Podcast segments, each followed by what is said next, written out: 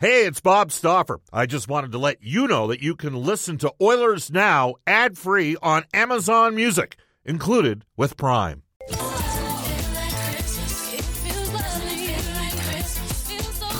We return to Oilers Now with Bob Stauffer.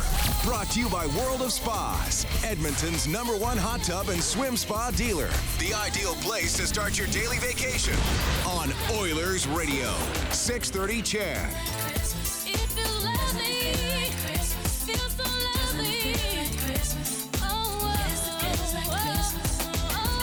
It's a hip hop Christmas today on Oilers Now. Brendan Escott on one side of the glass, Derek Scott on the other. DXL, as I believe he was known in a former life, or this current one. A little bit of both. A little bit of both. Good stuff. It is uh, 12:34 in a very, very cold Edmonton, Alberta. We got Sportsnet Spec coming up in a moment. I'll remind you that some guests of Oilers Now, including Mark Spector, receive gift certificates to Ruth's Chris Steakhouse. Whether you're celebrating a special moment or simply savoring a night on the town, every meal is an occasion at Ruth's Chris Steakhouse. It is the greatest steak you've ever had. I can vouch for it. I took my girlfriend there for birthday dinner Sunday night.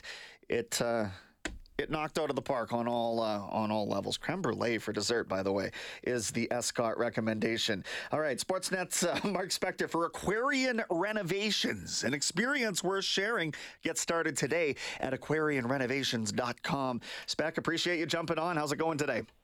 Pretty good, Brendan. Better than the guys trying to fly back from uh, Dallas, I suspect. But I yeah, I can't even fathom that right now. I mean, I've seen a lot of imagery from Vancouver's airport. I suspect they're maybe a little bit less prepared for that kind of thing than Edmonton's. But regardless, keep me away from an airplane right now. Have you heard about anything specifically, like problem wise, with respect to the Oilers getting back here, or what? Well, not the Oilers because the Oilers are on a on a shiny, fresh charter that you know they they go up in Dallas and they land in Edmonton. It's the guys that are flying commercial. I know that. Uh, one of the reporters that's down there I was talking to, he's, I think your boys are flying through Seattle home, Jack and Bob, if I'm not mistaken. Uh, one of the other guys is flying through Denver, and apparently the temperature dropped like 30 degrees in 15 minutes, and the winds picked up, and there's a they've got like 400 canceled flights, and they haven't even dropped him in there yet. So, oh My I don't know. Anyone out there who's ever traveled knows a feeling when you haven't got to the bad place yet, but you know they're going to put you in it, and once you get there, you're not getting out anytime soon. That's a crappy feeling. well, I think what I was hearing, Spec, is like it is so cold, or at least it was yesterday, that even the de-icing that they do to the airplanes does not touch this kind of weather. So it's adding to the cancellations and delays. And, and the problem is it's hitting like a bunch of airports, right? Not just in Canada. It's lambasting the U.S. to the point where we've got canceled games tomorrow or postponed. Yeah, we got canceled games, and listen, I know some people are heading out into warm places, and I sure hope they get there. But uh, I'm pleased as punch to be sitting in my home right now and not with any airline tickets in my pocket until the Oilers head to California in uh, January. There you go. That'll be a nice first trip out of here too. So, uh, team was down in Dallas. They had the dads with them, and they had something to prove to the dads and to themselves after dropping a game to the Stars earlier in the season. Dallas is a really good hockey team, and I say they're sneaky only because we haven't seen them a bunch. But I think the rest of the league is well aware now of just how good Dallas is, sitting second, I guess, in the Western Conference, leading the Central Division, and yet Edmonton was right there in what might have been their most complete game of the season last night, Mark. I thought they checked well. I thought their offense was obviously there what it needed to be, and it didn't just come from McDavid and Draisaitl. No, no. McDavid and Draisaitl didn't have a point in the game until it was 3 3 with 12 minutes left, and that's a really good sign. Uh, you know, listen, the Oilers, I think we all agree they we'd like to watch, see them play that well on a more regular basis. You know, they'd like to see him pull that game out of the hat against teams that aren't as good as Dallas. Uh, and and dominate a few more teams. You know, if they played like that against Anaheim, it wouldn't be four three Anaheim. I can guarantee you that. Um, but I'll say this: the fact that you watched them do it last night, that was a game in, a playoff fashion where there was hotly contested battles all over the ice, and the team that, in the end, the team that that wins the most of those battles and doesn't make a big mistake tends to hang around and hang around like the Oilers did, and in the end, they they were the beneficiary. Heiskanen gives that puck away on the game-winning goal. Uh, you know the way everyone in this city's watched some of the Oilers players give pucks away that they don't like. Uh, that's their best defenseman, and he gives the puck away to Draisaitl, and Draisaitl and Foegele made him pay on the game winner, and you know that was that game. It was a close to the vest, hard fought, excellent hockey game, and it was the other team that made the mistake and your team that capitalized. So they proved they can do it on one night in a row, uh, and that's that makes you feel better when you go and win that game. That shows that you can play. Uh, now you'd just like to see him string that effort together a little more frequently, Brendan. I think it's worth pointing out just what kind of goal scorer's goal Warren Foegele was able to pull off, getting that pass from an elite player. And that's not something that everybody on this team has shown the capability to do, including Foegele himself throughout stretches of his tenure in Oilers colors. So the fact that he was able to really dial in and, and yeah. bury that one was positive yeah. to me. No, for sure. And you're seeing this. Like, you know who else? Foegele's been hurt and now he's got a few games back, and he's playing with some confidence. And they put him on Draisaitl's wing, and he knows the job. When Draisaitl has the puck, get open and be ready to shoot. And who else? I thought I thought Yamamoto was really good last night. And you know, here's a guy that's been hurt all year, and he hasn't been able to string together enough healthy games in a row to find his game. And I think he's finding it. You know, and and everyone in town's been asking why doesn't Kostin get more ice time? But he got some last night, and he was pretty good with it. Right? He made a nice play set up Janmark, and I thought he was very good in the game. Made one mistake, but that happened. So. Uh, you know, you're seeing a healthy team means you got guys that get to play enough games in a row. You get some chemistry, you get to find your game, and I think that's what we're seeing with the Oilers. Is a bunch of guys that are starting to find their game, and a coach that I thought was pretty smart last night mixed his lines up a bit and breathed some fresh air into that team, Brennan. Didn't he? And that was, uh, I don't know if it was sort of a cloak and dagger thing that he did pregame there. He had different line rushes in the in the warm up than ultimately what ended up being deployed throughout the rest of that game. And and uh, clearly he saw something there. But it was funny how the talk of pregame was keeping the lines together, and then there was a big shuffle, and and the shuffle worked. Can you speak to Ryan Nugent Hopkins' season allowing for that kind of line shuffle? Because it seems to me that he's he's able to drive a line right now, and I think that that's obviously a kind of a make or break thing for the success of Edmonton. Well, the whole thing, yeah, if you have another centerman that can drive a line, and we've watched last year, I don't think we thought Nugent Hopkins could or did drive a line. He need, he was better suited on the wing next to a Draisaitl or McDavid. And this year, the opposite is true, and it gives your coach options, right? Uh, listen, I like the Oilers better when the chips are down. I like them better with Draisaitl and McDavid on separate lines. I don't. I think they're a better, harder team to play against. They just need enough wingers to make that happen. And you know, with McLeod out and Nugent Hopkins running his own line, I mean, he's man, he's just, you know, I don't think he'll ever be a demon in the faceoff circle, but he won a couple of important draws late. I know he beat Pavelski on a shorthanded situation. He drew a puck back, and I thought, you know, God help them get through a power play. He checks well. The puck's going in. What's he got? 18 this year already. Uh, it's his. He's you know what? He's giving you a little bit more maybe than you expected, and that's when you have a good team. If if guys who you think are going to score you 20 score you 26, and guys who you think are going to score you eight score you 14, uh, that's a long way to helping the team maybe overachieve just a tad and it helps balance out when you've got guys that you expect to score 15 and they score two or none. it does, it does. Or a guy like Kane, who you thought would score you 40, and you can't score from the trainer's table, right? Yeah, simply put. Um, so six goals up on the board, and that's great. And you, it's still a defensive priority thing here. I think moving forward, I put a poll out, but the poll's almost moot, Mark. Everybody is in agreement that this team needs to add to the left side of the defense. And while there weren't necessarily glaring errors last night, there was two t- turnovers and just like flubbed clearances. And I don't want to pick on Dar- Darnell Nurse, but he's out there a lot and he has the puck a lot. And, and uh, frankly, he earns a lot of money. So the, the standards and expectations are a little bit different. And, and so, you, you know, people want him to be perfect perfect, and that's not going to be the case. But it's still a team that uh, that has a need at left side defense, despite, as some people are pointing out, having a nine and a half million dollar defenseman on that position as well. you just listen. You pay a guy what you want. He's not. He's not a robot. And the more he plays, and the more t- touches he gets, the more likely he is to make a mistake. I'll repeat. That was Miro Heiskanen giving up the game-winning goal on a play that if Darnell Nurse made it, oh my God, your whole show would be about that today, Brendan. Right? I mean, it was a brutal play. Handed the puck to the one of the best players in the National Hockey League, put it on his tape, and within four seconds, it was in Dallas's net. So, listen, when you have enough players in enough spots, everyone's getting the minutes they should get.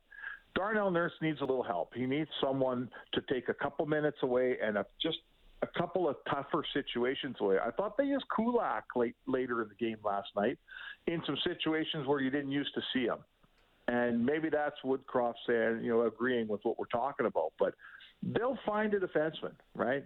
Ken uh, Ken Holland will find a defenseman. It's not going to happen as fast as the fans want it to, because the market just isn't nearly close to being open yet. It's just not there. There's a bunch. You know, let me say this to you, so maybe people can understand this a little like let's let's use let's use Gavrikov in Columbus. Everyone's talking about him and is he the guy? Is he the right solution?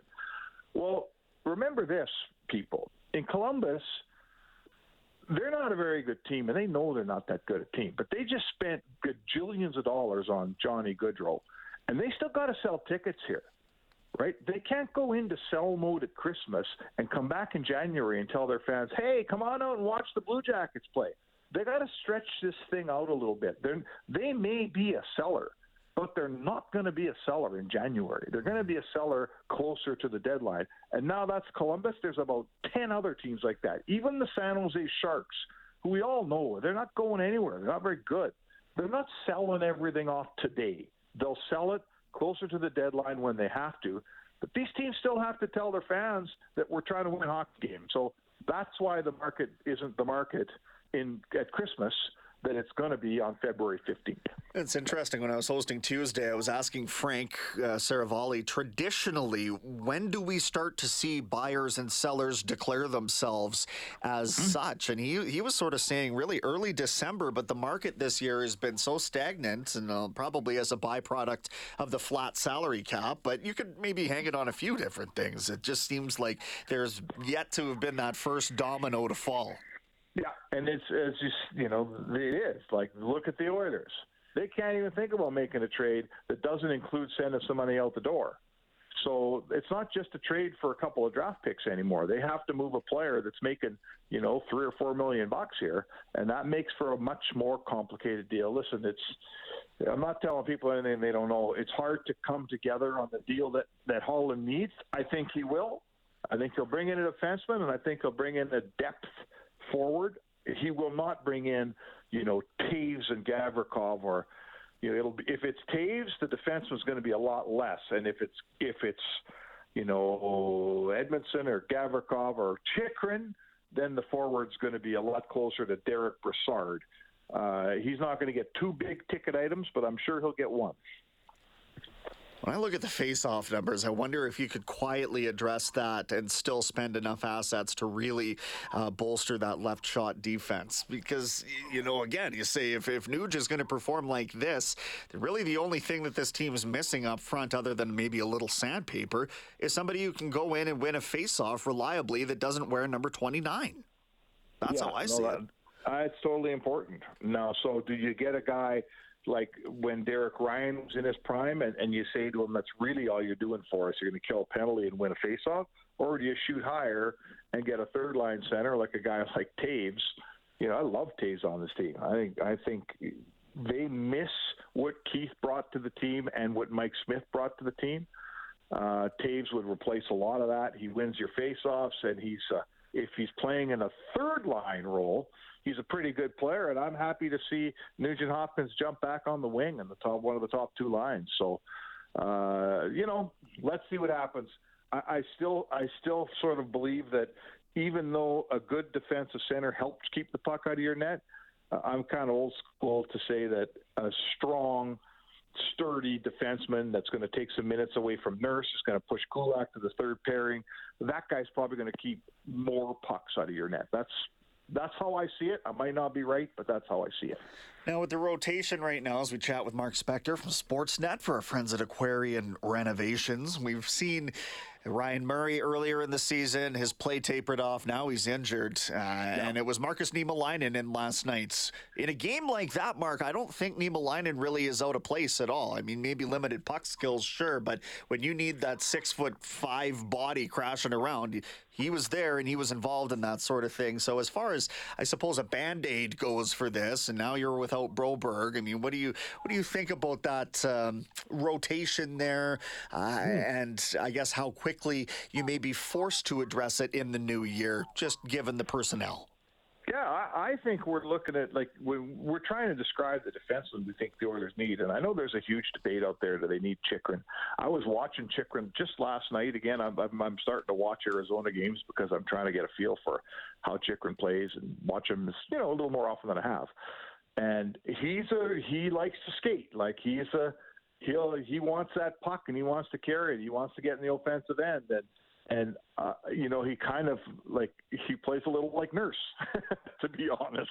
Huh. What I've seen the last couple of games, I'm not saying that's bad. Like he's a good player, you know, a really good player. But I guess we have to make a decision what you want. And the guy that you know, if you're talking stay-at-home guys like Edmundson and Gavrikov and and bigger defenders, I'm not sure that that's we're not describing uh, Markus Niemelainen in like once he's got 200 games under his belt, yeah. right? he might not be the guy yet that you can go into the playoffs and say, "Here's our guy." I don't think he is that guy yet, but I'm not. I don't know why he can't be that guy one day. Right? He's big. He's strong. He really skates well. Uh, he'll throw the big hit. He's just got to be. You know, I thought last night with the puck he was pretty good. I didn't see him make, making any major puck errors. So he's close, but I have a feeling that where this team is in its aspirations to win a Stanley Cup I don't think they can go at it with a young guy like that in such an important position. They might be doing it, Brendan, next year or the year after or the year after. I'm not sure they're doing it this year. Yeah, I agree with that entirely. It makes sense for, say, the 2025 Stanley Cup push or 2024 if he takes yeah. a, a, big step yeah. forward, right? But I think that. I like the player, right? I yeah, like the player. Definitely. And there's, to me, there's a lot long. of similar guys around the league that we have seen with formidable careers over the last few years, whether it is a, a guy like. Um, who's that big lanky son of a gun? Hakanpää didn't we just see him last night? Or yeah. a guy like Jared Tinordi uh, Markus Niemelainen doesn't really fight per se but I'm just thinking of that big six five rangy D man who maybe doesn't necessarily move the puck especially well but you can trust to be a presence Fair, fair, absolutely. No, no, he's. A, I think, like, let's say just for fun, let's build the Oilers' defense right at this minute, and let's say they add this second pairing guy we're talking about, and let's let's say we're all happy with him, and and boom, you got Nurse on the left side, you got this whoever this guy is, and then you got Kulak, then you have Niemelainen, then you have Murray hanging around, and then you have Jason Demers who they just signed. So teams that make long playoff runs sometimes need nine or ten defensemen. And you know what? The Oilers have. I think the Oilers are going to have eight or nine or ten defensemen here. You know, with all the guys they have, and if you add one more guy that can play, so that leaves you in a good spot. You know, it does. They, they've they've got some depth. There's other problems. I'm not putting them in the Stanley Cup final right now, Brandon. That's not what I'm doing. But I am saying the one box that says if we're making a long playoff run, we need a bunch of defensemen. They got a bunch of defensemen.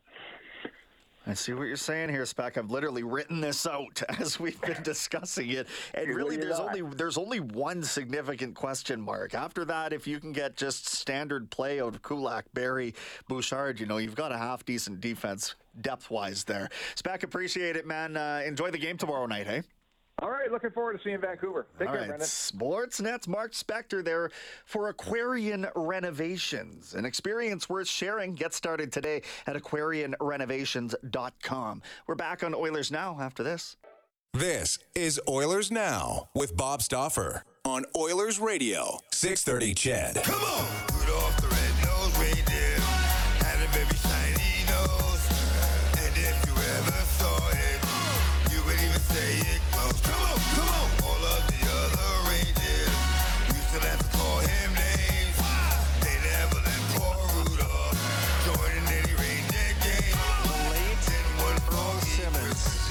Is DMX.